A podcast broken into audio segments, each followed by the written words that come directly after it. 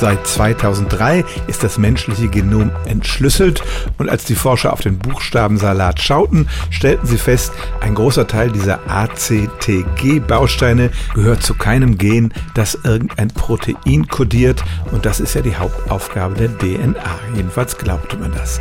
98 Prozent der DNA ist sogenannte nicht kodierende DNA und letztlich bedeutet das, man weiß nicht so genau, wofür diese Bausteine gut sind.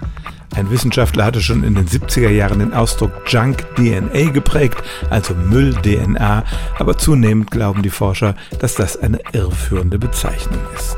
Warum sollten unsere Zellen diese Information von Generation zu Generation weitertragen, wenn sie keine Funktion haben?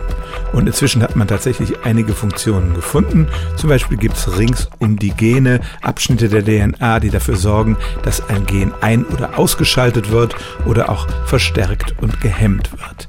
Man hat auch festgestellt, dass diese DNA-Sequenzen über viele Generationen weitervererbt werden und das deutet darauf hin, dass es keine rein zufälligen Sequenzen sind, sondern dass sie irgendeinen Sinn haben, den wir einfach nur noch nicht erkannt.